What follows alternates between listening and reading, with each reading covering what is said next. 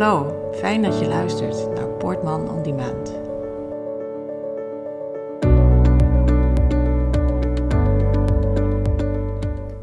Welkom uh, Marnix in de podcast. Dankjewel. Wij, uh, wij gaan terug naar uh, eind 2016. Jij werkte ruim zeven jaar, bijna acht jaar in de Van Mestdagkliniek. Daar was je activiteitenbegeleider.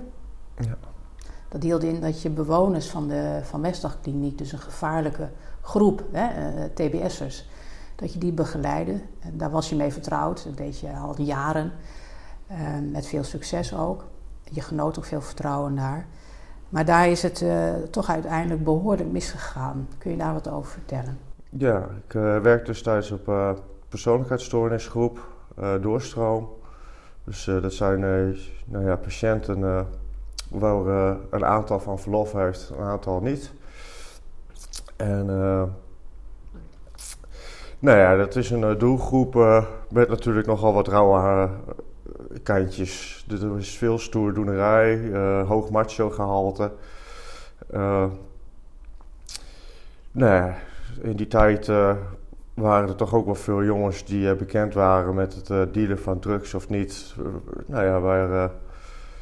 Ja, er zo werden, veel drugs gebruikt, hè? Want ik begreep van jou dat die afdeling werd ook wel de koffieshop van de Van Mestdagkliniek genoemd. Ja, ja. en uh, toen ik daar werd gevraagd voor die afdeling, want ik werd er specifiek voor gevraagd, toen ben ik ook wel door meerdere collega's hoofdschuddend aangekeken van die belandt nu eigenlijk echt in de helft binnen de kliniek. Dat, Ja. dit, uh, die afdeling stond niet bekend als uh, daar wil je werken.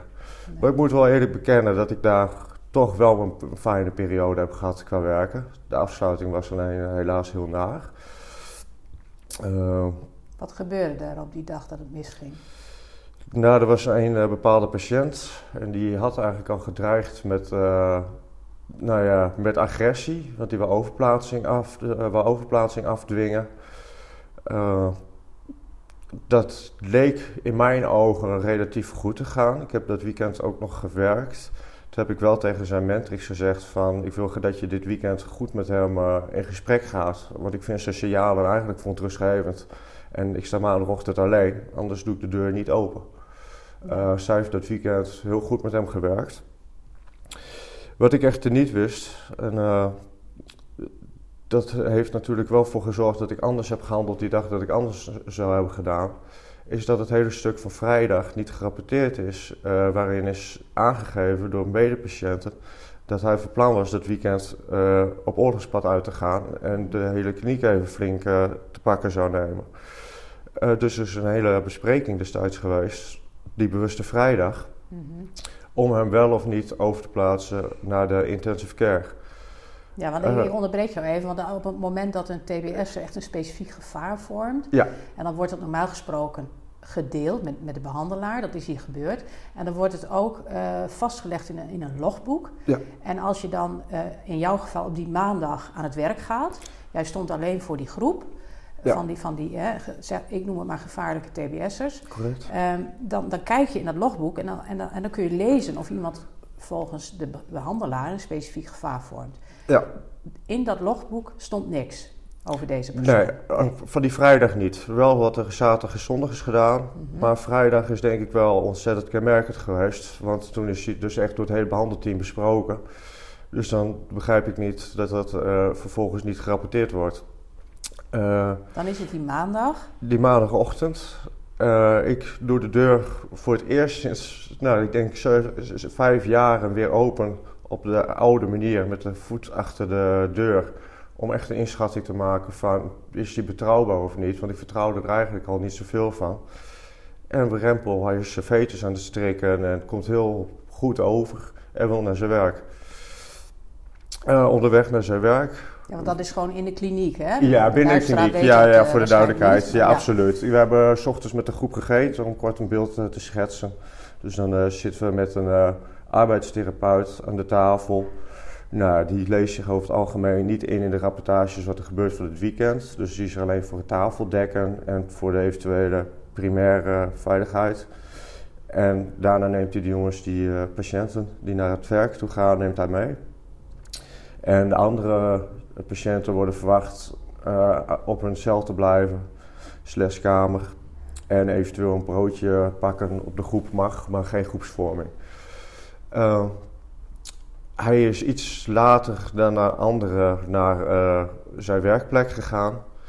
En hij is daar vervolgens op een, nou, in mijn ogen, lichtelijk onheus uh, manier bejegend door de beveiliging. Doordat ze hem niet wouden doorlaten voor acht uur. Terwijl ze een, andere patiënt wel hebben doorgelaten. Waarop hij behoorlijk kwaad geworden. Ik ben toen ook gebeld door de beveiliging. Nou, ik denk, ik geef hem toch wat ruimte. Ik maak een inschatting hoe het met hem is. Ik heb met hem gesproken. En het leek allemaal goed te gaan. Maar goed, als ik had geweten dat hij al van plan was eigenlijk op vrijdag dit te doen en wij hebben in het weekend wel die aanbod eruit gekregen, dan weet ik dus niet of ik dat maandagochtend ook in mijn eentje zou kunnen doen. Mm Echter, ik was helemaal niet op de hoogte dat hij tot al zo ver in zijn hoofd mhm. zat qua gebeuren. Dus uh, ik heb hem misschien iets te veel vrijheid gegeven. Echter, dat heb ik wel in overleg gedaan met de dienstdoende coördinator. Dat is hoofdbeveiliging, daar heb ik mee gesproken. Ik heb gezegd van als jullie willen insluiten, vind ik het goed. Maar ik ga het niet alleen doen. Dan moeten jullie komen en dan sluiten we meer. Mm Ik zeg, mijn inschatting is dat hij even zijn ruimte nodig heeft. Gebaseerd mhm. op het dus niet weten van wat ja. hij vrijdag gerapporteerd is. Van geef maar even de ruimte. Laten we hem even afkoelen. Hij geeft aan dat het redelijk met hem gaat. Nou, vervolgens heeft hij uh, buiten ons weten om voor 100 euro aan crack, uh, rookcocaïne, een van de zwaarste vormen van harddrugs, uh, tot zich genomen. En ik ben op dat moment met mijn pupil in gesprek. Ja, een andere TBS'er. Hè? Correct, ja. een andere TBS'er. En die jongen die, die had echt goed zijn weekdoelen gehaald. Het was een heel positief, leuk gesprek. Dus ik zat er ook relatief nonchalant bij. van, uh, ook voor hem de spanning er wat uit te halen. Je wil niet altijd boven de patiënt staan, maar soms ook op hetzelfde niveau als de patiënt. Dus we hadden een lekker ontspannen gesprek. En ineens zie ik over, mijn, uh, over zijn schouder zie ik een jongen in blote bas met twee houten blokken op ons afstormen. En dat bleek dus de TBS-patiënt te zijn, uh, over wie we het net hebben. Dus ik trek uh, de TBS-patiënt met wie ik aan het praten ben, trek ik weg. Bij zijn riem, zonder ook wat te zeggen, stuif ik uit mijn stoel, pak hem bij zijn riem, zet hem achter mij. Het kantoor in. En je brengt hem in veiligheid. Ja, ja ik heb, er is ook geen tel. Een soort reflex van jou. Ja, er is geen tel geweest. Ik had gedacht, ik gooi de deur dicht en ik ben veilig. Mhm. Want dan was, had deze jongen die twee houten blokken op zijn achterhoofd gehad. Zonder twijfel. Dit was geen gerichte aanval op mij. Deze jongen was compleet, compleet door het lint. Mm de ogen in zijn hoofd, dat, dat, uh, nou, geeft me nog. Ja. Echter, uh, die trek ik achter mij. En ik denk van, nou ja, dan moet ik afweren. En terwijl ik met twee armen eigenlijk de lucht in gooi, probeer zijn arm weg te... Nou, hangt hij als Bruce Lee in de lucht met zijn uh, 1 meter 93 en 90 kilo aan spier. En ik krijg dat houten blok vol op mijn voorhoofd gepatst. Dus hij beukt vol met zo'n een van die twee houten blokken die hij in zijn handen heeft, beukt hij vol op jouw hoofd. Ja. Vanuit een soort sprong. Ja, ja. Jou, uh, ja. Duikt hij bovenop jou. Dus ja, dat is met een enorme kracht gepaard gegaan. Hij had denk ik wel een aanloop van 14 meter, ja. Dus dat was een uh, behoorlijke sprint met dat gewicht en die klap die er op volgt, absoluut. Uh, nou ja, daarna ben ik over de bureaustoel tegen, met mijn hoofd tegen de muur aangekomen. Wat ook een beetje een beredding is geweest, waardoor ik overeind kon blijven. Uh, daarna heeft hij uh, wat zijwaartse klappen uitgedeeld aan die andere TPS-patiënt met wie ik uh, aan het praten was. Mm -hmm. Daardoor kon ik onder een arm duiken, de afdeling op, het kantoor in kijken, een inschatting maken of we de patiënt kunnen overmeesteren. Nou, een meisje had net verteld dat ze ochtends, ochtends had ze net verteld dat ze zwanger is. De andere collega. Een andere begeleidster, zeg maar. Ja, een andere begeleidster, een andere collega. Nou ja, om het maar kort te houden. Ik had door met deze twee dames, kan ik deze jongen niet overmeesteren. Nee, dus er waren eigenlijk, eh, jij was alleen op deze afdeling, maar een belendende afdeling. Er waren twee dames uh, aan het werk. Ja, Daar, zo kun je, je dus ook geen, geen beroep op doen. Exact, nee. nee zij stonden eigenlijk ook voor, uh, voor de andere groep. Het is een gedeeld kantoor, dus uh, je bent dan zogenaamd voor de veiligheid met z'n drieën op twee afdelingen. En je had wel een alarmknop, denk ik, hè? Heb je die gebruikt? Of? Ja, zeker. Meerdere malen. Ik denk dat ik hem wel 30 keer heb ingedrukt in totaal, als het niet vaker is. Maar die staan er natuurlijk niet van het een op het andere moment. Dus jij, jij zoekt eigenlijk je toevlucht tot collega's. Eh. Ja, en er zit een vertraging in dat systeem. Dus überhaupt voordat uh, mensen doorhebben dat het alarm afgaat, ben je al uh, aantal tellen verder. Mhm. op dat moment heb ik gesommeerd het kantoor ook uit te vluchten die andere collega's die in gesprek waren in een kantoorruimte op de afdeling, zeg maar. Ja, maar eh, ons kantoor inderdaad. En, uh, toen ben ik op de afdeling, wilde ik afhankelijk, het klinkt misschien een beetje tegenstrijdig, bij een andere TBS'er in zijn zelf vluchten. Wat, het enige wat ik wou was veiligheid zoeken, want ik voelde het bloed overal stromen. En uh, nou ja, je bent toch op een, ja bang kan ik het niet noemen, maar je bent zo vol met adrenaline. Mm dat je wel weet, ik moet uit de situatie, maar ik moet ook de situatie onder controle houden. Het is heel tegenstrijdig. Nou, ik trek die deur dicht. Ik denk, oké, okay, dan sta ik alleen op de afdeling tegenover deze patiënt. Mhm. En tot mijn grote verbazing, en ik dacht geluk, zag ik links van mij een vergaderruimte op de afdeling, waar toevallig een multidisciplinaire bespreking gehouden werd. Dus, dus nou ja, waar patiënten doorgesproken worden of ze wel dan niet op verlof bijvoorbeeld mhm. mogen gaan. Dus ik vlucht uh, daar naar binnen, waar nou, ik denk een stuk of elf collega's zijn, waarvan ook drie, vier mannen. En. Dan verwacht je hulp. Ja, dat zeker. Ik waande me veilig toen ik naar het kantoor binnenrende. Dat, dat moment vergeet ik ook nooit weer. En tot mijn stom verbazing. Uh, ja, ergens begrijp ik het achteraf, maar ze schrikken zo dat ze allemaal in de vluchtstand schieten. En ze is stuk voor stuk gevlucht. En ik zag aan het einde van die deur al een flessenhals ontstaan. Toen heb ik ervoor gekozen om maar weer terug de afdeling op te gaan, want ik wilde niet weer aan de beurt zijn. Ik heb hem toen nog even weerhouden uh, van door te slaan op maatschappelijk werker. Maar die rende toen ook door. En toen keek hij me aan en wou me nog een klap geven met het blok. Uh, toen zei ik, ik niet nog een keer alsjeblieft. Toen rende hij gelukkig door achter hun aan. Uh, vervolgens ben ik naar de medische dienst gebracht. Door een goede collega van mij. Die overigens helaas in een hele zware PTSS daarna is geschoten. En uh, daar niet meer kon werken, met dat terzijde.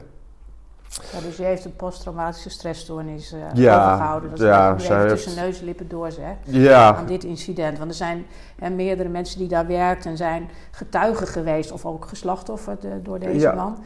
En uh, jij bent niet de enige die uh, zwaar getraumatiseerd geraakt is door dit hele gebeuren. Nee, zeker niet. En jij, jij, bent toen naar de medische dienst gegaan. Ik, ik, ik, probeer het even wat kort samen te vatten nu. Um, bij die medische dienst werd eigenlijk de ernst van jouw situatie volstrekt niet onderkend. Wat natuurlijk heel bijzonder was, want het was een heel heftig incident geweest. Je bent zwaar toegetakeld met een, uh, met een houten blok. En je hoofd bloedde hevig. Uh, er is ook een collega van jou geweest die heeft tegen de medische dienst gezegd: Ik, ik geloof dat hij een deuk in zijn voorhoofd heeft.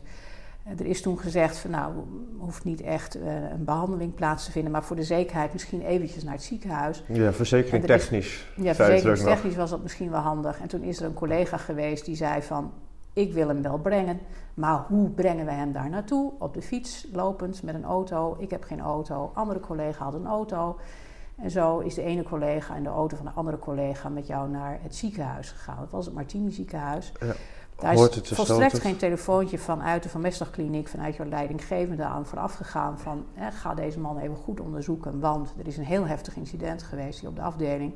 Niks, je bent eigenlijk aan je lot overgelaten. En daar in, uh, in het ziekenhuis heb je anderhalf uur moeten wachten uh, bij de spoedopvang. Toen was je het eigenlijk wel beu uh, waarop je besloot weg te gaan. Maar toen heeft een verpleegkundige gezegd: nee, dat kan niet. We gaan je toch onderzoeken. En dan is er een, een arts, uh, ik geloof, uh, of een arts in opleiding, of ik weet niet precies, maar niet de medisch specialist. En die onderzoekt jou, nou dat stelde niet heel veel voor, dat lichamelijk onderzoek. En uh, die vertrouwt het eigenlijk niet. Die zegt van ik wil foto's laten maken. Maar de uh, medisch specialist uh, die die raadpleegt, die zegt zonder dat hij jou gezien heeft dat dat niet nodig is. En dan ga je naar huis, eigenlijk met een pleister op je voorhoofd. En het zal verder wel na verloop van tijd wat minder worden met de klachten. Maar het werd eigenlijk alleen maar erger. En dan na weken vindt er eens een keer na aanhoudend verzoek een CT-scan plaats. En dan blijkt dat jouw hele hersenpan verbrijzeld is. Ja, nou, het zag er echt eh, letterlijk uit als een uh, gestikt gekookt eitje. Met een flinke scheur achter mijn oogkas langs. En, als die, die was foto hè, die van die scan, die is huiveringwekkend. Als je dat ziet, hè, dan, dan sta je er eigenlijk versteld van dat degene ja, die, die, dit letsel heeft, dat hij dat überhaupt, überhaupt heeft overleefd. Nee, ik heb heel veel grote ogen gezien in mijn omgeving als ik de foto laat zien. Dat, dat maakt wel indruk. Ja, toen is jou ook verteld, op een haar na heb je dit overleefd. Want er zat een scheurtje tot achter je oogkas van uh, wat op 0,02 mm uh, door was. Hè? Ja. Dus op, dus ja, als die was geknapt, dan moet je het zien als een pot appelmoes. De, de hersenen hebben natuurlijk zelf weinig uh, stevigheid. Mm Dus als het omhulsel kapot is, dan is het kapot. Ja, daar had je en, niet meer gezeten. Nee, en die scheur die is gelukkig op, dus op echt 0,02 mm na niet doorgeknapt. En dan, dan, dan kom je na verloop van tijd kom je bij mij eigenlijk uh, volstrekt hulpeloos. Nee, je zegt, ja, ik ben aan lot overgelaten, ook nadien, want er is volstrekt geen nazorg geweest. Dan heb ik het niet over die paar kopjes koffie die je hebt gedronken met jouw leidinggevende. Nee. Maar er is, is geen zorg uitgegaan naar jou. Je bent uh, bij mij terechtgekomen ik heb uh, uh, na verloop van lange tijd, vind ik te lange tijd, uh, ervoor kunnen zorgen dat de verzekeringsmaatschappij van, van Mestdagkliniek de aansprakelijkheid heeft erkend. Dat is best ingewikkeld gebleken. En we zitten nog steeds in een juridisch gevecht met, met de verzekeringsmaatschappij. Ja. Die, die nazorg, hè, dat, dat vind ik nog wel een belangrijk punt. je werkt voor een uh, forensische zorginstelling. Forensisch betekent dat je werkt met mensen die strafrechtelijk zijn veroordeeld. Met een hele gevaarlijke doelgroep, zeg maar, werk je. Daarvan zou je kunnen zeggen, zo'n instelling weet dat dit soort risico's zich kunnen gaan voordoen. De risico's letsel hè, onder je personeel. Um, dan zou je ook mogen verwachten dat ze daar een soort van protocol voor hebben. Hè? Hoe gaan we om met dat soort situaties? Yeah. Ik heb dat hier niet gezien. Nou, ik denk dat dat een van de gebreken is uh, binnen de forensische psychiatrie. In elk geval sowieso bij de Vermestdag. Over andere klinieken kan ik me eigenlijk niet uitlaten natuurlijk. Maar wat mij achteraf nogal verbaasde, en hoe gezonder ik inmiddels word, hoe meer ik dingen terug kan zien in perspectief. Dan denk ik bij mezelf, als unitcoördinator, uh, de direct leidinggevende, verantwoordelijk is voor de nazorg. Waarom is deze dan niet, hier niet opgeleid? Uh, ik heb bijvoorbeeld ook de directeur uh, van behandelzaken. Dat is altijd ook een psychiater, in dit geval de heer Bijntema. Uh, die heeft meerdere malen tegen mij gezegd, maar jij was helemaal niet bereikbaar, maar niks. Dan denk ik bij mezelf, maar meneer, u bent psychiater. U, als u deze inschatting toen al kon maken en dat mij nu teruggeeft alsof dat mijn fout is. Waarvoor heb jij toen niet je best gedaan? Samen met je unitcoördinator, die dus blijkbaar dan verantwoordelijk is, is dat jullie protocol is, wat ik dan nogal niet heel vind. Waarom gaan jullie niet om de tafel en zoeken jullie uit hoe jullie mij wel kunnen bereiken? Hoe jullie mij wel kunnen ondersteunen? Want blijkbaar, als je dit aan mij teruggeeft, dan had je het wel door dat de dingen niet goed waren en niet juist waren. Als ik totaal onbereikbaar ben, dan moet er toch een lampje bij gaan branden als vooraanstaande zorginstelling van dit gaat niet goed komen met deze jongen. Die heeft hou vast nodig.